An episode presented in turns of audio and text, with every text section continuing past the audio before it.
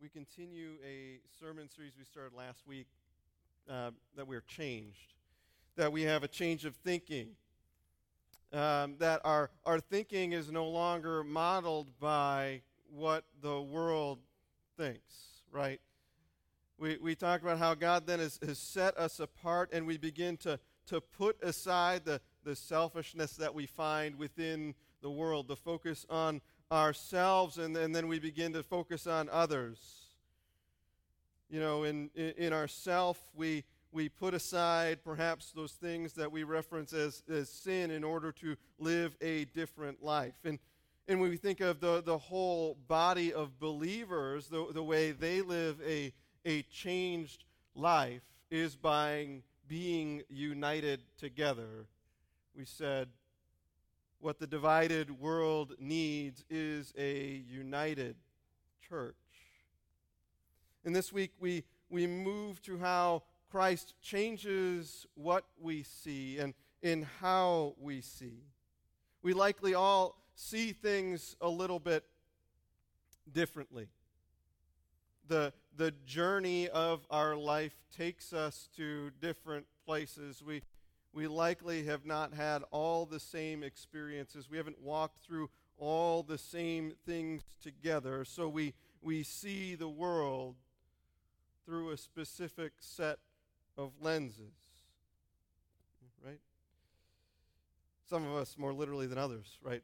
Uh, we, we see the world through, through these different set of lenses because our, our journeys are not always the same. Some journeys from the outside looking in somehow seem like those journeys have been so easy with minimal trouble. Other journeys don't seem to be that way. It, it, they, they seem to require more, more patience. They seem to go through more hardship and more difficulty. They seem to somehow need more and more endurance.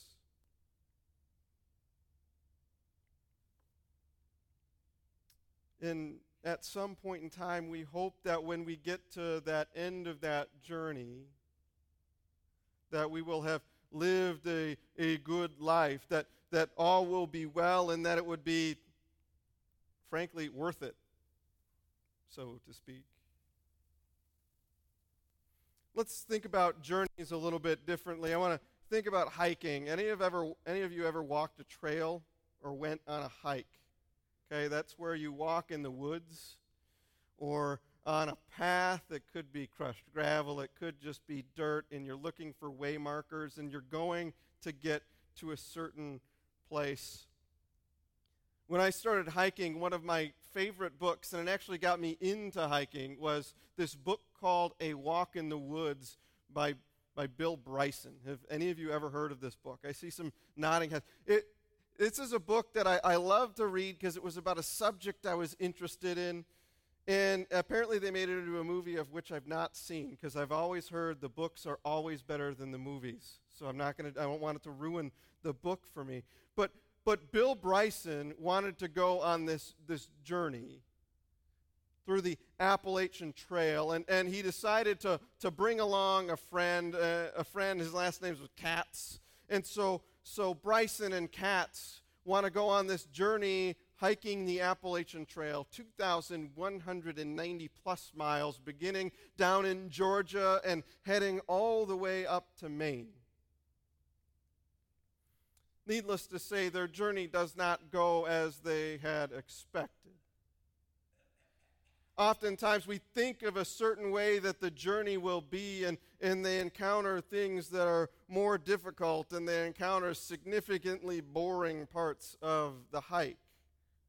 They realize that they were not in shape as well as they thought they were, so they begin throwing things out of their bags, including coffee filters, paper coffee filters, which they said fluttered in the air and they were beautiful to watch fall down.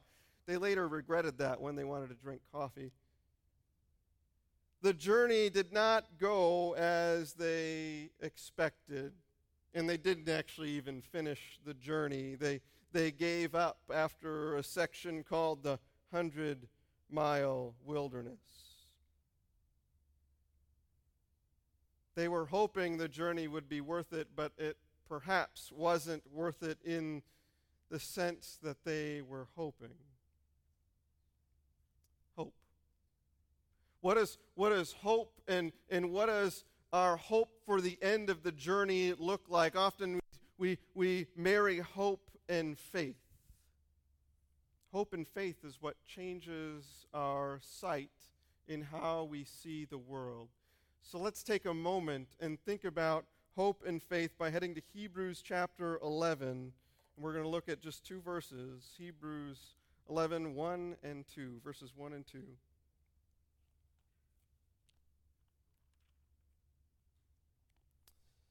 Now, faith is confidence in what we hope for, an assurance about what we do not see.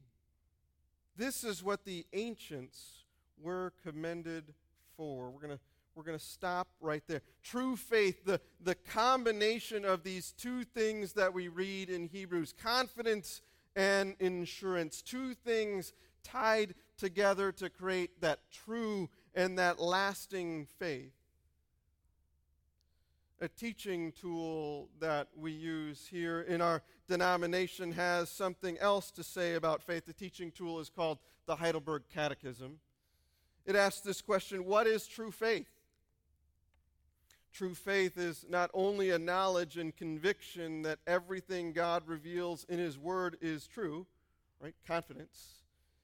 It is also a deep rooted assurance created in me by the Holy Spirit through the gospel. You can see the, the themes of, of the Heidelberg Catechism, this teaching tool, in, in this passage, woven together confidence in faith, a knowledge and conviction and an assurance, bound together. If we thought about what true faith is, you would have to have both of them. You would have to have a knowledge of, of what God has revealed in His Word. And, and, and, and we actually believe that God not only speaks through the revelation of His world, but He speaks through the revelation of His, sorry, His Word, but also the revelation of His wor- world. And I'm tripping up here a little bit. That marriage of understanding of world and word, along with the assurance that the Holy Spirit provides through us in Christ.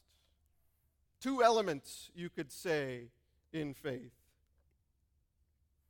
You could think about it another way. Similarly, has anyone heard of this stuff called H2O? Water.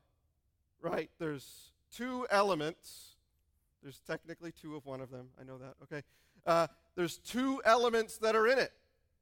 You have hydrogen and you have oxygen. If you only have hydrogen, do you have water? No, you got something that's likely pretty flammable.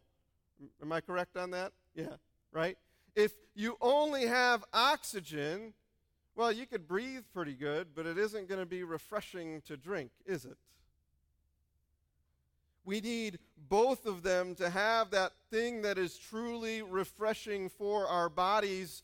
And in the same way, we need both that knowledge and that confidence in God's word and world, along with that assurance to have a refreshing faith. Now, if now, if, what if we only have one and not the other? What if, what if we have an emphasis on assurance or an emphasis on the knowledge and, and don't have a true faith? What, what does that do in our life? Well, the catechism, this teaching tool, continues on. If, if faith becomes intellectually lopsided, it says, it becomes an arid scholasticism or a dead orthodoxy. If we think about a focus on knowledge, what you end up with is you just end up with a textbook that you need to look in it to find the wisdom and the knowledge, and, and there is not a heart knowledge, a heart assurance that comes with it. You essentially are just having an intellectual pursuit, not a, not a trust and assurance in who God is. On, on the other side, though, the, the Catechism says that it would just end up with an emotional pietism. Right? Just a, a, a going through the motions of everything perhaps is spiritual. You know, I, I wonder if if we're honest with ourselves, if we've seen people kind of in both of these camps over the last year and a half. People who are more trusting in the Word and the world that God has revealed to them without the assurance of His protection. And others who are focusing more on the assurance of God's protection without what He's given us through revelation, the Word and His world. Has anyone heard someone say, just trust the science? No one. No one's heard that? Okay, thank you very much. All right. Has anyone heard, we just need to, to trust in God and His protection?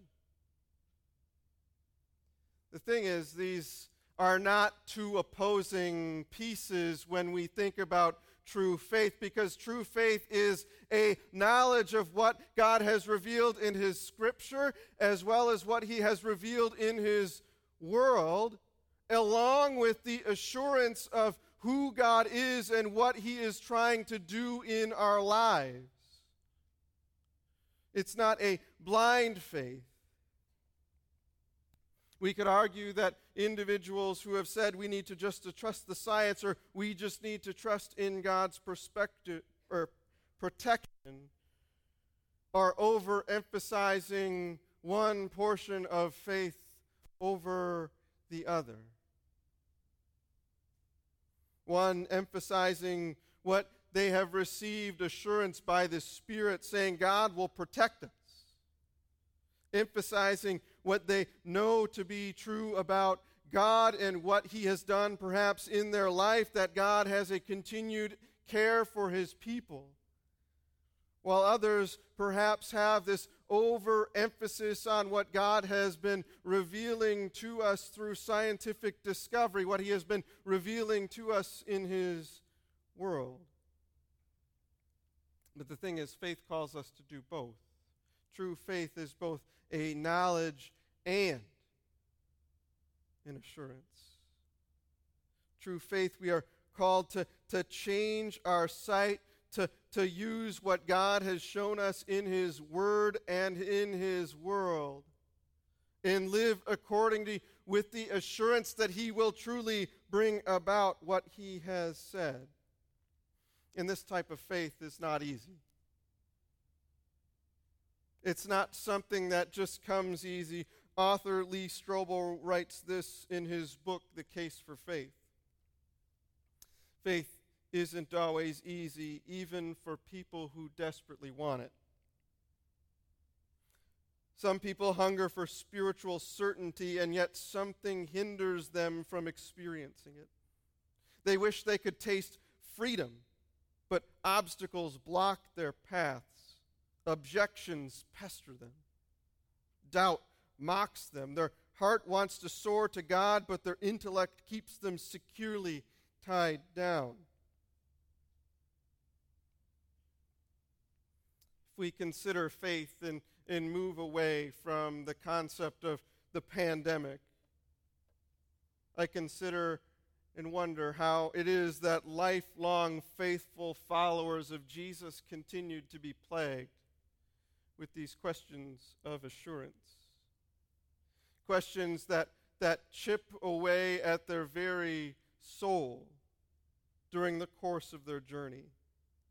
I recall meeting with, with one, of our, one of our members who passed away in, in the last year. And, and this member lived a faithful and God honoring life, putting Christ and who Christ is at the center of the way that they lived. He was concerned with the spiritual well being that was not only passed to his children, but then would be passed on to others, his, his grandchildren. Yet, as I was on the, the phone with him, when he was close to the end of his time, and he seemed to realize it, he said, Pastor Steve, I wonder if I did enough.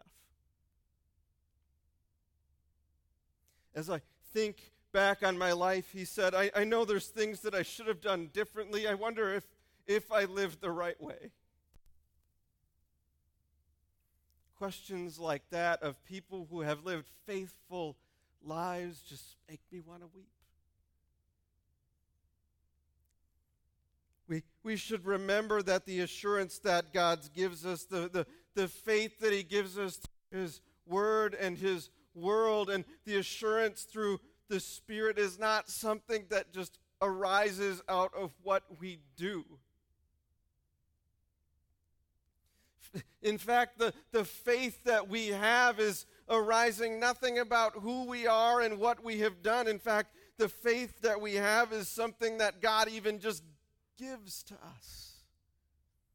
Hear these words from Ephesians chapter 2. These first words are, are maybe familiar. For it is by grace that you have been saved. You didn't earn it, it was something that was given to you through faith. And this, this faith is not from yourselves, it is the gift of God. It is God's gift that we would have this faith in Him that encompasses His Word and His world, in the assurance of Christ provided by the Spirit. We don't have to take direction from the song that says you got to have faith, right? There's no way to, to just get more of it from yourself. Instead, it's something that God bestows within you that assurance and trust in Him that what He has said in His world and in His word will come to pass. It is by grace you have been saved, not of your own doing. It's the gift of God. We're not the originators of that faith. We don't conjure some faith within our own life. It doesn't happen or developed by praying unceasingly or reading your Bible continuously, though that might be the fruit of that faith in your life.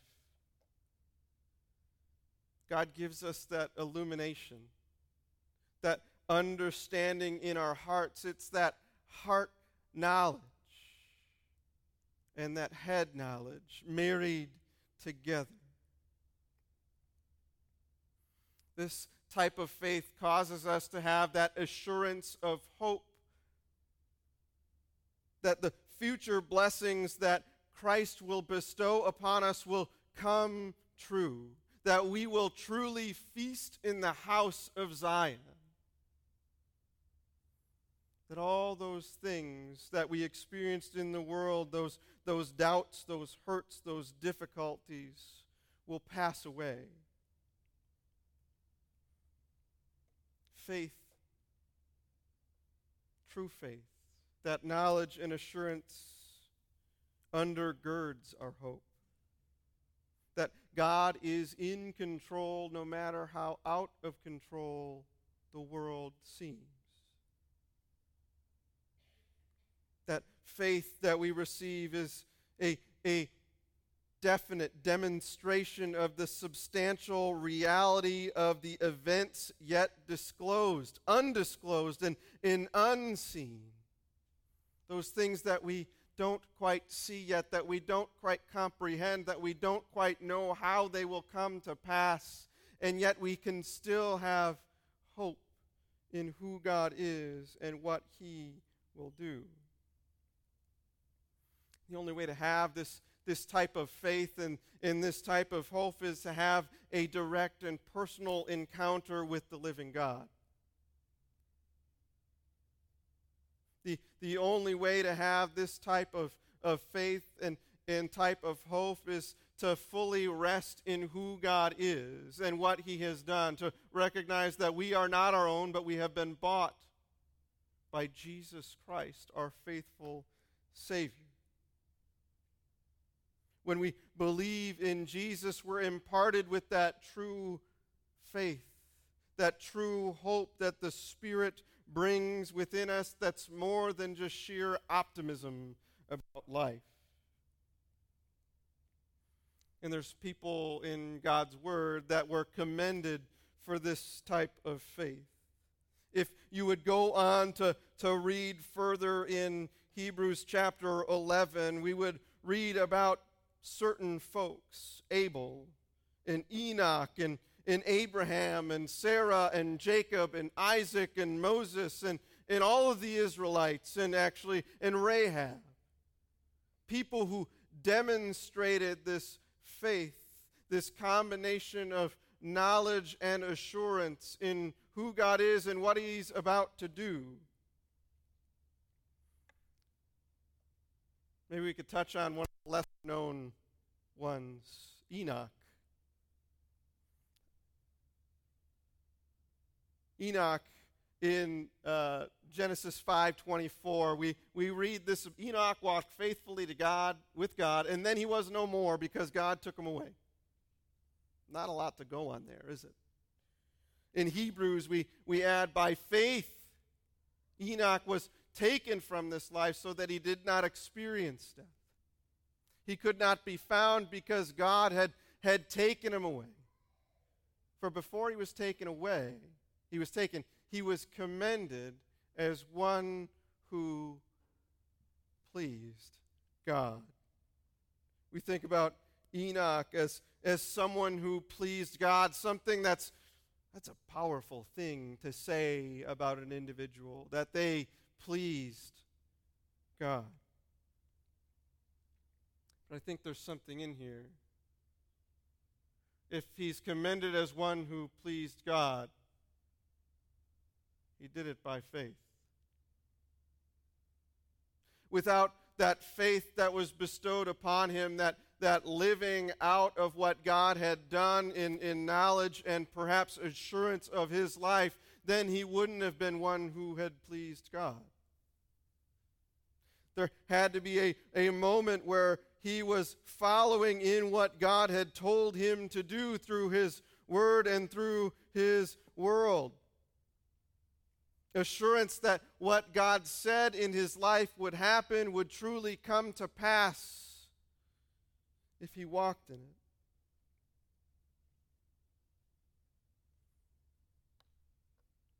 It's only something that comes back, comes from God. That first step of faith comes from God. He's the first actor in this, and, and we're just following along after, responding to what He has done. That's what Enoch had to do respond to what God had done in his life and where he was calling. Changing his sight and his vision for, for how to, to live. That he could have confidence in, in where God was, was calling him to go. That he could have this abundant trust in who God was, and, and therefore he would, would, would be able to please God by the, the way he lived.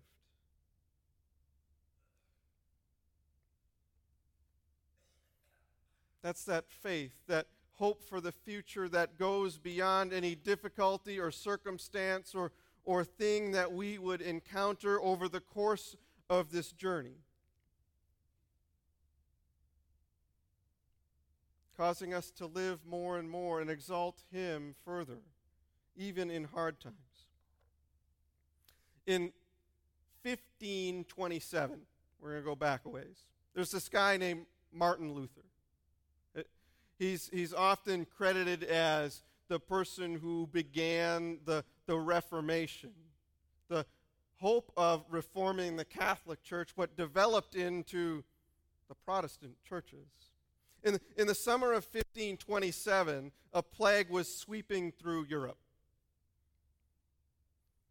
And, and this time it fell upon a, a deeply divided society, polarized, we would say. It was polarized by the events of this Protestant Reformation.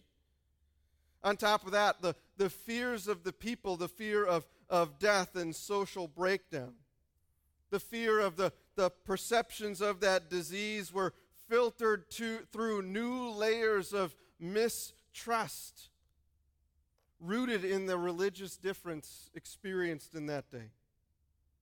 So Protestants re- regarded the plague as God's judgment on, on the Catholic Church for their decadence and their idolatry. The Catholics accused Protestants of weakening the unity of Christendom in, in the time of some crisis. And both sides gleefully seized examples of cow- uh, cowardice in others' missteps to paint their enemies in the worst possible light. I'd like to say I didn't write any all of that. Actually, that's, that's a historian. If you'd like to get it, uh, to know where it's from, come see me later. And in the midst of this environment, Martin Luther wrote what he thought it meant to be a Christian in this environment, having faith in God with, with the knowledge and understanding of God's Word and His world, but also having the assurance of who Christ is. And perhaps you've seen it. it says, I shall ask God mercifully to protect us. Then I shall fumigate, I shall help purify the air, administer medicine, and take it. I shall avoid persons and places where my presence is not needed in order to not become contaminated, and thus infect and pollute others, and so cause their death as a result of my negligence. If God should wish to take me, he surely will find me. And if I have done what is expected of me, and so I am not responsible for either my own death or the death of others. If my neighbor needs me, however, I shall not avoid place or person, but will willingly go freely. See, this is such a God fearing faith because it's neither brash nor foolhardy, and it does not tempt God. In that time and place, which people often try to equate to today, that's the way that, that Martin Luther thought that he would live out his faith well, a true faith, recognizing we need to trust in God's protection. We need to trust in who He is, that He loves us deeply, and that He, he wants to see us live well. That he wants to see all sickness on earth be gone, and, and that's what he's promised in the person of Christ as if we believe in him, that will happen. One day we will, we will come to an earth and we will experience it renewed where there is no death or disease or, or discomfort because the Lord's presence is there.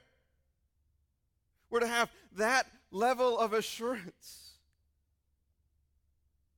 But that assurance doesn't come without his word and his world and, and what he has taught us. And, and therefore, we, we live in a way acknowledging what he has taught us and what he is showing us here too in this world a marriage of heart and head knowledge. And this type of deep rooted faith in our lives, when, when we truly experience it, it, it drains away that, that guilt of past misdeeds like we thought of with, with that older member of our congregation, those misdeeds that have oppressed us and, and reminded us of that old life. This type of true faith replaces our lack of courage with a dedication and boldness that we didn't have before.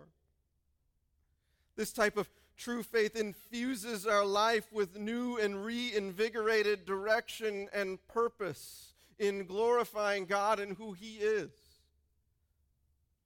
This type of true faith unlocks those doors to heaven with the keys that Christ is holding.